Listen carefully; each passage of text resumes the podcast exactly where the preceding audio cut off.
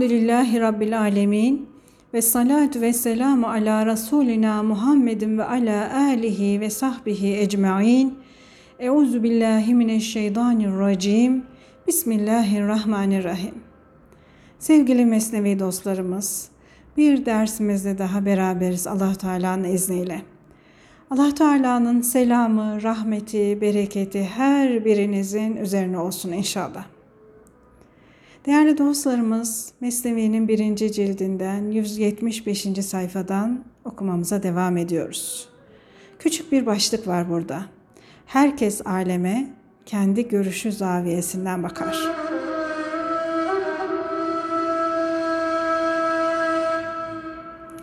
Hazreti Muhammed'i Ebu Cehil gördü de Haşim oğullarından çirkin bir yüz belirdi dedi. Hazreti Peygamber ona buyurdu ki haddini aştın ama doğru söyledin. Halbuki Hazreti Ebu Bekir Hazreti Peygamber'i görünce ey güneş sen ne doğudansın ne batıdan latif bir nurla parla diye buyurdu.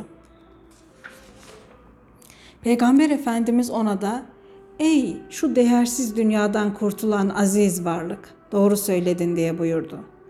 Orada bulunanlar ey insanların en şereflisi en büyüğü İkisi de birbirine aykırı düşen söz söyledi. İkisine de doğru söyledin diye buyurdunuz. Bunun sebebi nedir dediler. Hz. Muhammed sallallahu aleyhi ve sellem buyurdu ki, ben hakkın kudret eli ile cilalanmış bir aynayım. Türk olsun, Hintli olsun bana bakar, kendi nasılsa ben de kendini öyle görür.''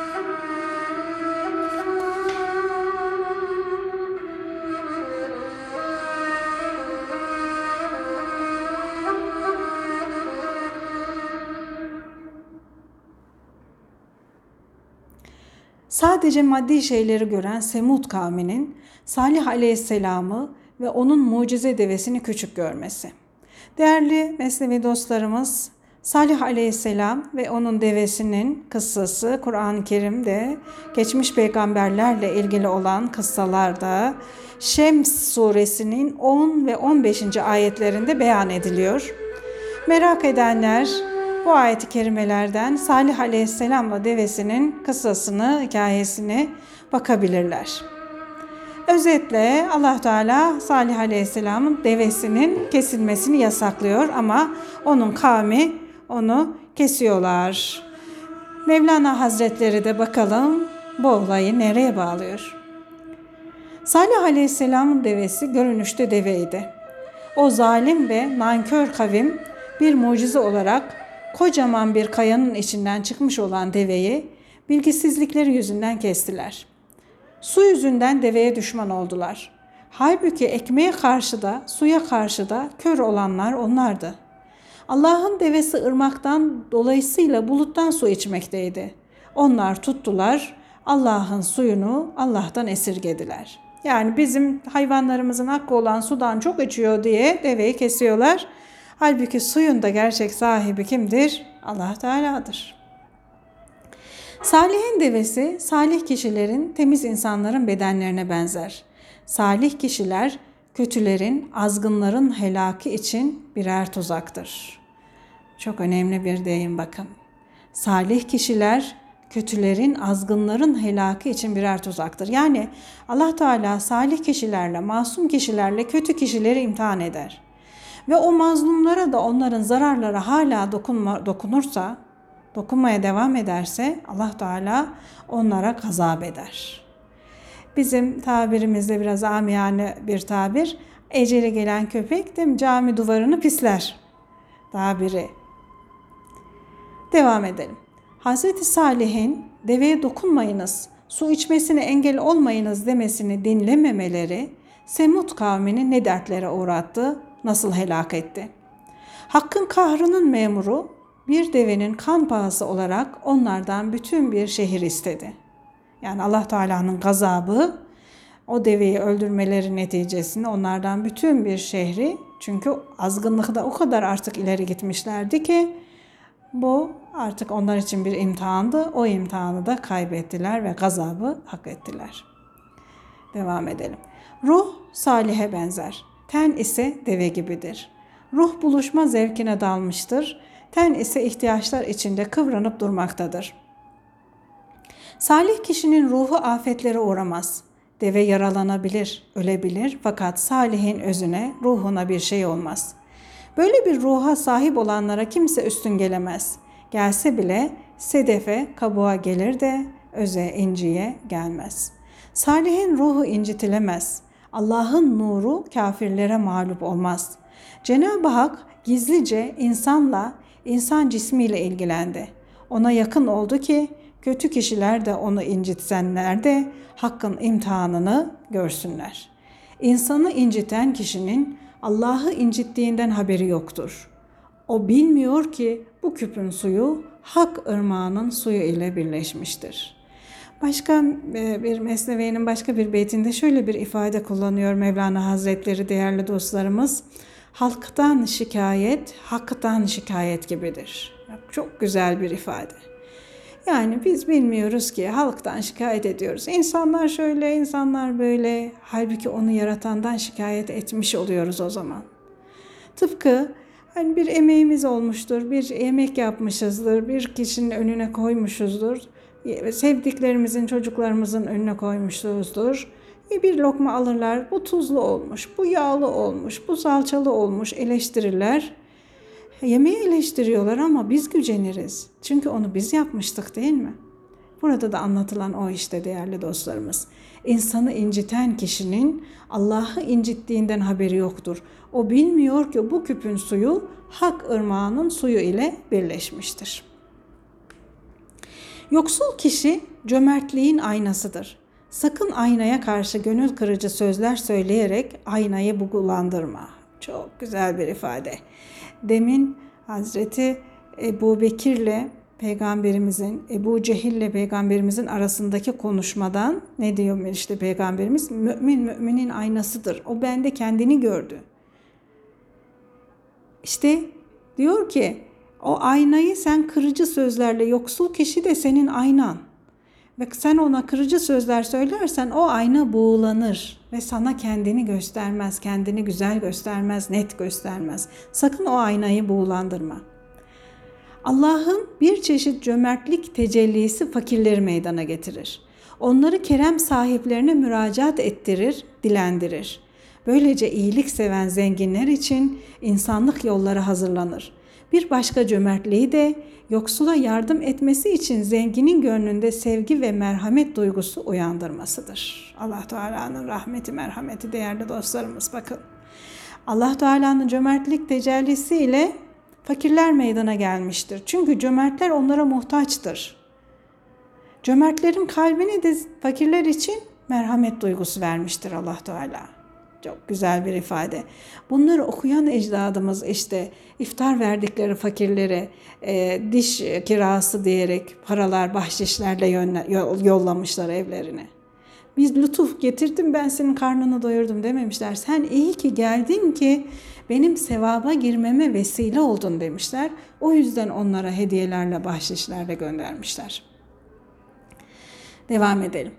Allah'tan fakir fakat dünya malına istekli olan kişi fakirliğin nakşıdır, resmidir. Yani esas fakir Allah'tan başkasından bir şey ummayandır. Ama dünya malına istekli olan kişi, fakir kendini fakir gibi gösteren kişi fakirliğin ancak resmidir diyor.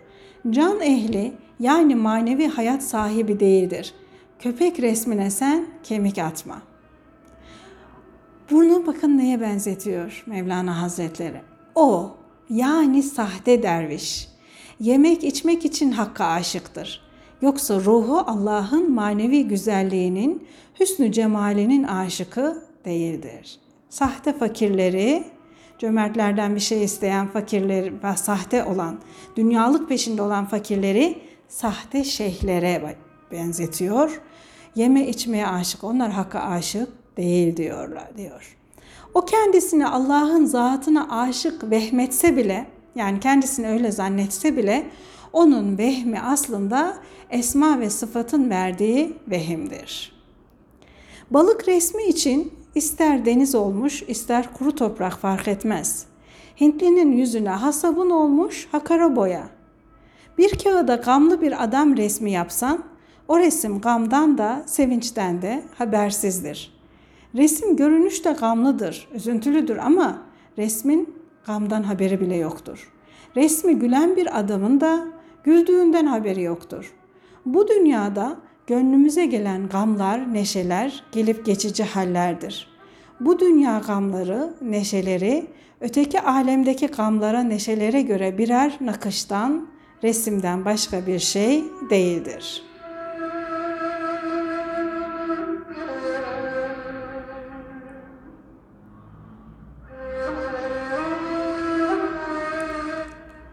Ya ne güzel ifade etmiş. Ne güzel. Tekrar okuyalım.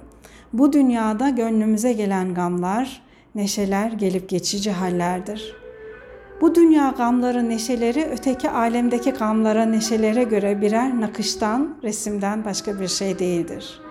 Resmin gamlı yapılması yine bizim içindir.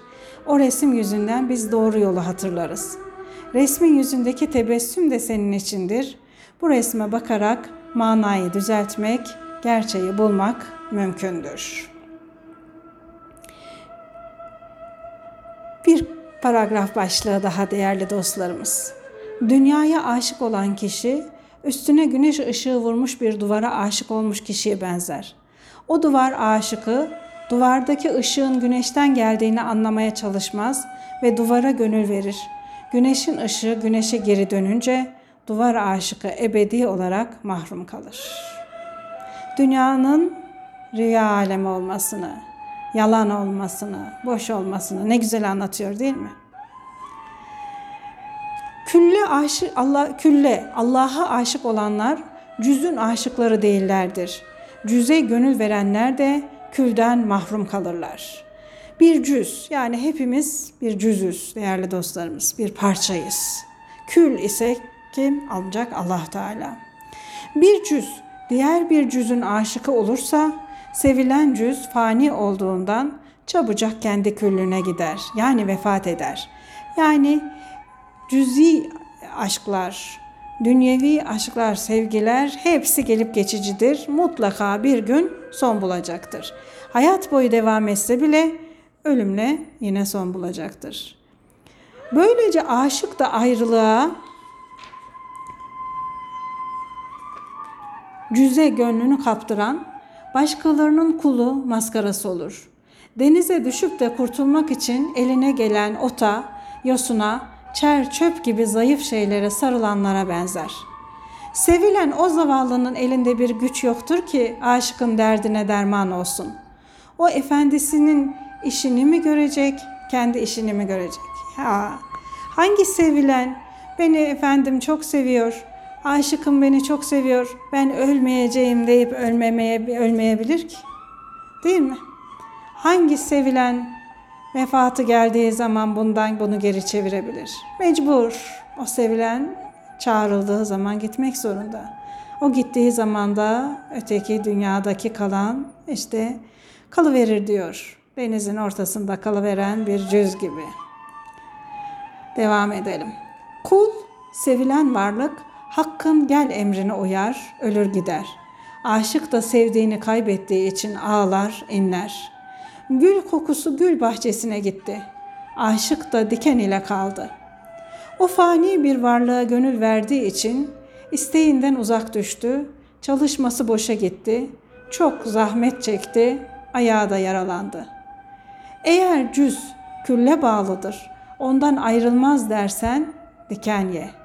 Diken de güle bağlıdır, beraberdir. Yani ben cüzü seviyorum. Cüzü sevdiğim zaman bir parçayı seviyorum. Dünyevi bir şeyi seviyorum. Dediği zaman o küle bağlıdır zaten dediği zaman o zaman diyor gülünde dikeni var. O zaman diken ye güle aşıksa.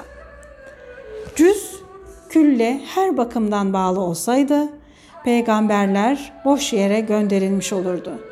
Çünkü peygamberler insanları hakka ulaştırmak yani cüzü külle kavuşturmak için gelmişlerdir. Kul hak ile bir vücut halinde olsaydı peygamberler kimi kime ulaştıracaktı.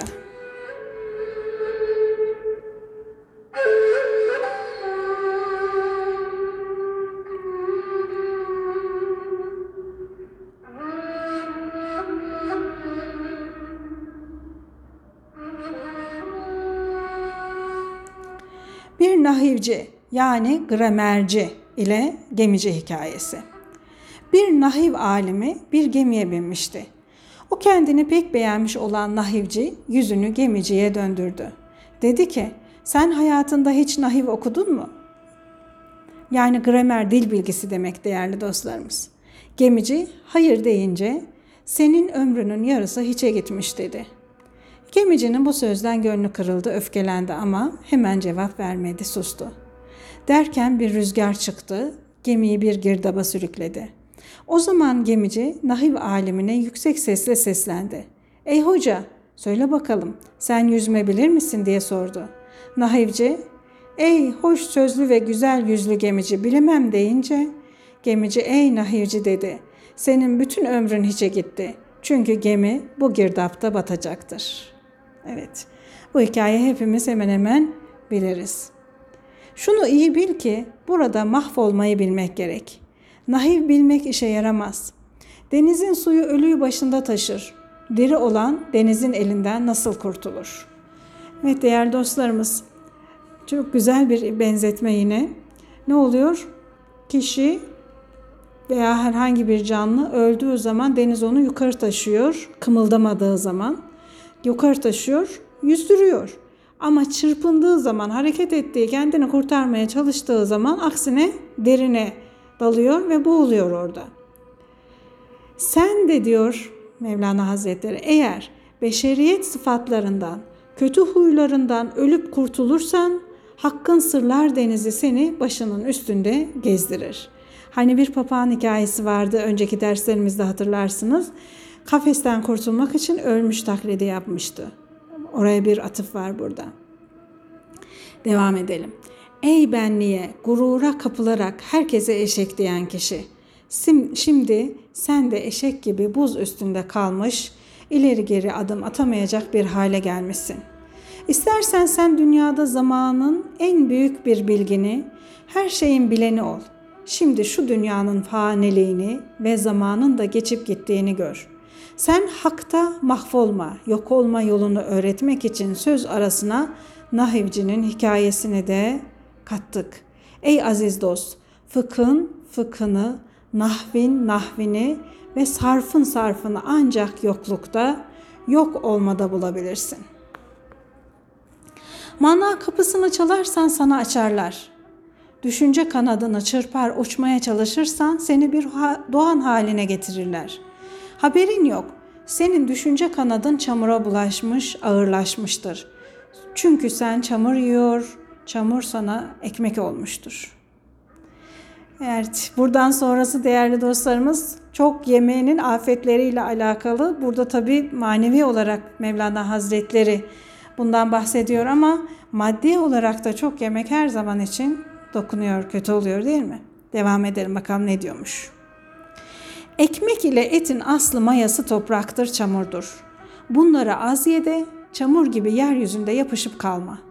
Acıkınca köpek oluyorsun. Kızgın, geçimsiz, kötü huylu, sert, yanına yaklaşılmaz, soysuz bir köpek kesiliyorsun. Fakat doyunca da pis bir leş halini alıyorsun.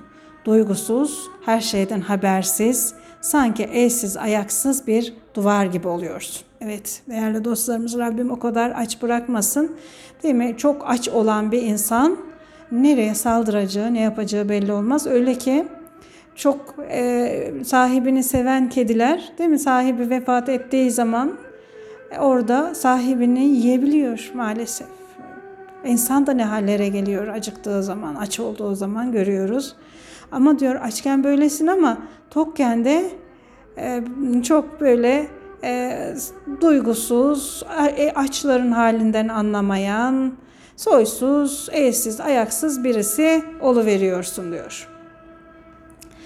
Devam edelim. Bazen murdar bir leş, bazen kızgın bir köpek oluyorsun. Bu durumda sen nasıl olur da arslanların yolunda koşabilirsin?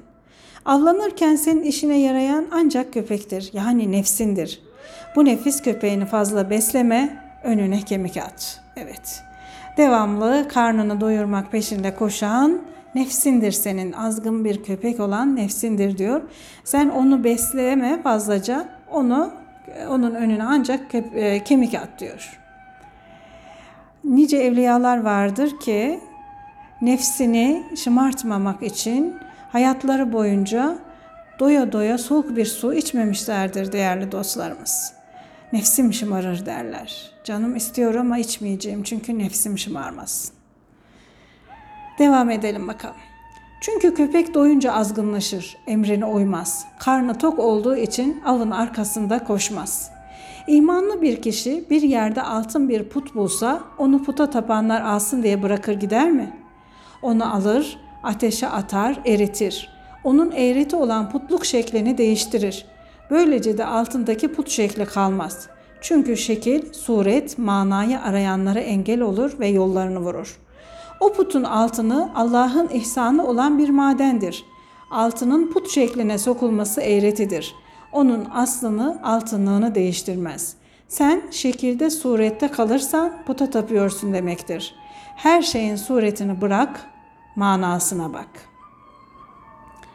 Eğer tamamıyla zorluklara daldınsa, daralıp kaldınsa sabret. Çünkü sabır rahatlığın, genişliğin anahtarıdır.''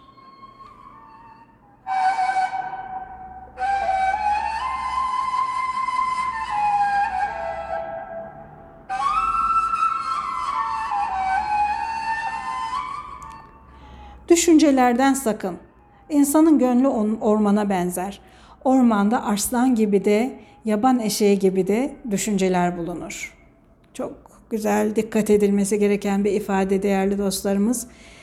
Düşüncelerden sakın, sakın insanın gönlü ormana benzer. Ormanda arslan da yaban eşeği de bulunur diyor. Yani insanın kafasından her türlü düşünce geçebilir. İyi düşünceler de geçer, kötü düşünceler de geçer fazlaca düşüncelere bu şekilde dalmaktan sakın.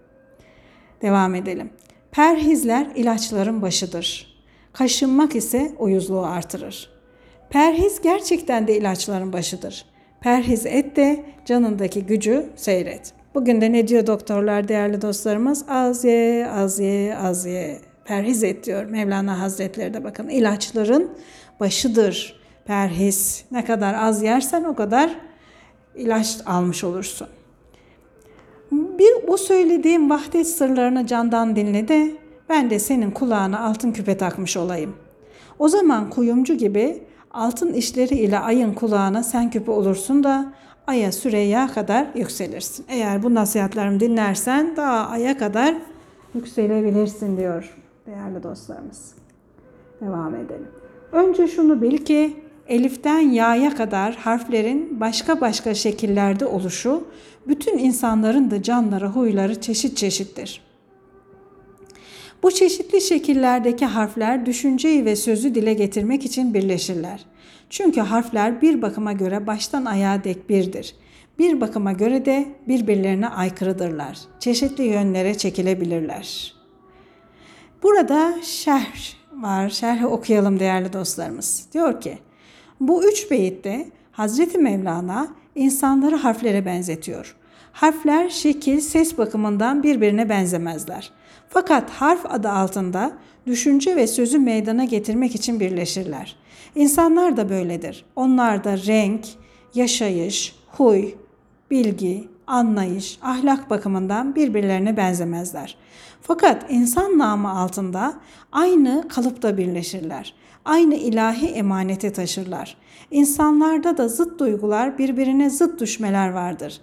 Yaşayışları birbirlerine karşı davranışları, savaşları, barışları bir bakıma manasızdır. Onların sözlerine de güvenilemez, ciddi değillerdir. Bir bakıma insanlar faydalı işler yaparlar, çalışkandırlar, ciddidirler.'' Gerçekten de harfler ağızdan çıktıklarında çıkardıkları sesler bakımından, şekil, biçim bakımından birbirlerinden çok farklı görünürlerse de bu çeşitli şekillerdeki harflerin aslı bir noktada toplanır.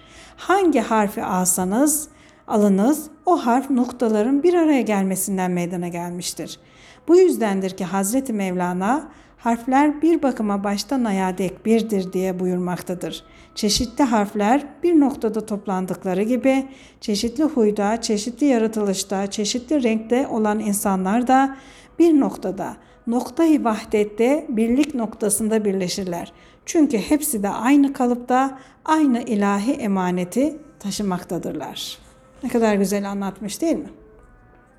Harfler noktalardan oluşmakta, birbirine benzeyen noktalardan oluşmakta. Harflerin her biri farklı farklı şekillerde ama o harflerden kelimeler, cümleler ortaya çıkmakta.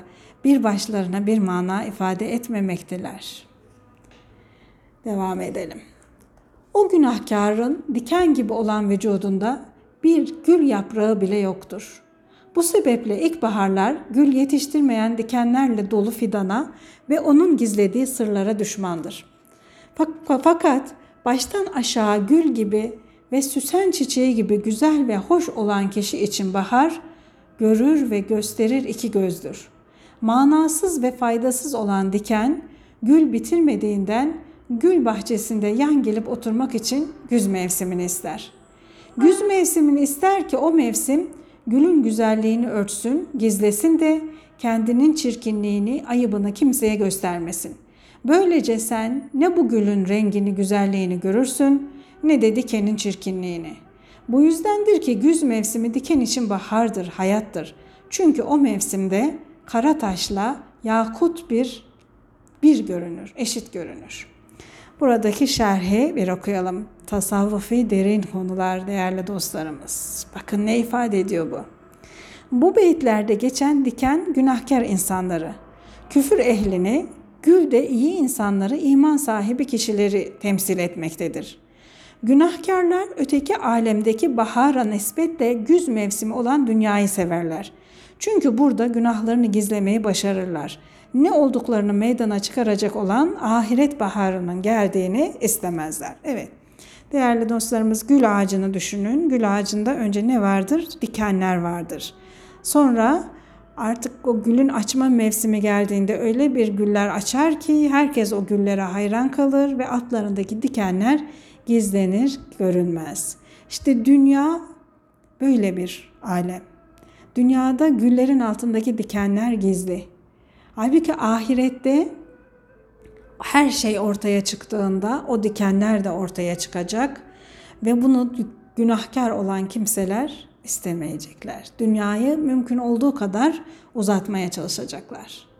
Devam edelim bakalım. Ne diyor Mevlana? Ama bahçıvan yani kamil insan gül müdür, diken midir? Bunu güz mevsiminde de bilir ve görür. Karşısındaki kişinin ne olduğunu anlar yani. Onun görüşü cümle alemin görüşünden üstündür. Zaten dünya ondan ibarettir. O kendinden geçmiş, gerçeğe dalıp gitmiş kişidir. Geri kalanlar hep ona bağlıdırlar. Gökteki yıldızların hepsi de ayın yüzüdürler. Gülsüz dikenler gibi bahardan korkmayan güzel çiçekler müjde müjde bahar geliyor diye sevinirler. Çünkü parlak bir zırh giymiş bir kalıp dökülmedikçe meyveler varlıklarını nasıl gösterebilirler? Ya zaman gelecek, o çiçekler de dökülecekler ki meyveler ortaya çıksın değil mi değerli dostlarımız? Devam ediyoruz. Çiçekler dökülünce meyveler baş gösterir. Beden de kırılınca can baş gösterir. Of. Çiçek şekilden suretten ibarettir. Meyve de manadır. Çiçek bir müjdecidir, meyve ise Allah'ın nimetidir. Çiçek dökülünce meyve belirir. O dökülüp kaybolunca meyve çoğalır. Ya değerli dostlarım. Çiçek de döküldüğü zaman meyve ortaya çıkar ki bu işte ahirette artık o gülünüzün ortaya çıkmasından, iyi amellerin ortaya çıkmasından sonraki ulaşacağımız cennet inşallah değerli dostlarımız. Biraz atlıyorum. Bir hikayeye geliyorum. Bir Kazvinli'nin vücuduna arslan resmi dövdürmesi. Şu hikayede anlatıldığı gibi Kazvinlilerin yani Kazvin diye bir memleket varmış o zamanlar demek ki değerli dostlarımız. Kazvinlilerin adetine göre bedenlerine, ellerine, omuzlarına kendilerine zarar vermeyecek bir tarzda iğne ucu ile mavi, mavi dövmeler dövdürürlerdi. Kazvinli'nin biri hamamda tellağın yanına gitti. Lütfen bana bir dövme yap ama tatlılıkla yap, canımı acıtma dedi. Tellak Söyle yiğidim ne resmi yapayım diye sorunca Kazvinli kükremiş bir arslan resmi yap dedi. Talim arslan burcudur. Arslan resmi döv. Gayret et ki tam arslana benzesin, rengi solgun olmasın. Tellak vücudunun neresine döveyim deyince Kazvinli omuzuma döv dedi. Tellak iğneyi batırınca acısı adamın kürek kemiğine kadar işledi. Kazvinli yiğit inleyerek ey değerli usta beni öldürdün ne resmi yapıyorsun diye sordu. Tellak arslan resmi yap demedim mi deyince Kazvinli neresinden başladın dedi. Tellak kuyruğundan başladım dedi. Kazvinli ey iki gözüm kuyruğu bırak dedi. Arslan kuyruğunun sızısı kuyruk sokumumu sızlattı. Kuyruğu boğazımı sıktı nefesimi kesti. Ey arslan yapan sen kuyruksuz bir arslan yap. Çünkü iğne acısından yüreğime fenalık geldi bayılacağım. Usta Kazvinli'ye acımadan duyduğu acıları düşünmeden arslanın bir başka tarafını yapmak için iğneyi tekrar batırdı. Kazvinli aman bu arslanın neresi diye bağırdı. Tellak da kulağa dedi. Adam bırak kulağı da olmasın ey usta. Elini çabuk tut. Tellak bu defa iğneyi başka bir tarafa batırınca Kazvinli yine feryada başladı. Bu üçüncü de arslanın neresi diye sordu. Tellak da karnıdır azizim diye cevap verdi. Kazvinli varsın arslan karınsız olsun. Duyduğum acı arttıkça arttı iğneyi çok batırma dedi. Tellak şaşırdı. Hayli zaman parmağı ağzında kaldı. Sonra öfke ile iğneyi yere attı da dünyada bu iş kimin başına gelmiştir dedi. Kuyruksuz, başsız, gövdesiz arslanı kim görmüştür? Allah bile böyle bir arslan yaratmamıştır. Ey kardeş, iğne acısına sabret ki kendi kafir nefsinin iğnesi acısından kurtulasın.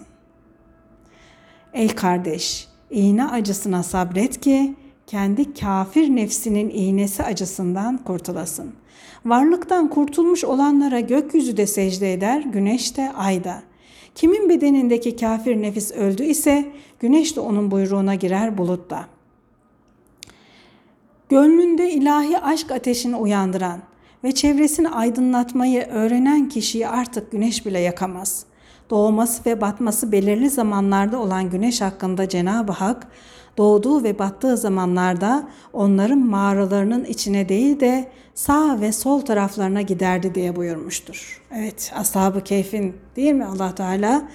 Keyf suresi 17. ayet-i kerimesinde bunu bize söylüyor. Onların üzerine güneşi bile doğdurmuyor Allah Teala. Onlar yaşlanmasınlar. Onlar için zaman dursun diye. Devam edelim. Külle doğru varan, kül ile oluşan cüzün bütün dikenleri birer gül olur. Cenab-ı Hakk'ı yüceltmek, tazim etmek nasıl olur? Kendine hor, hakir bilmek ki kendini toprak gibi ayak altında çiğnetmeye layık görmekle olur. Elhamdülillah diyoruz değerli dostlarımız. Elhamdülillah övülmeye layık olan Allah'tır demek. Halbuki nice kimleri övüyoruz, kendimizi ne kadar övüyoruz değil mi? Hep elhamdülillah dediğimiz halde kendimizi ne kadar övüyoruz.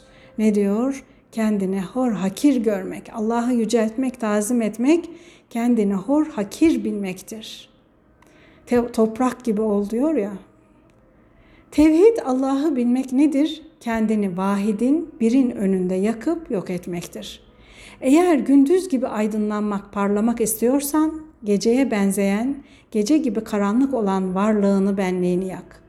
Bakırı kimyada eritir gibi varlığını sana o varlığı verenin varlığında erit yok et.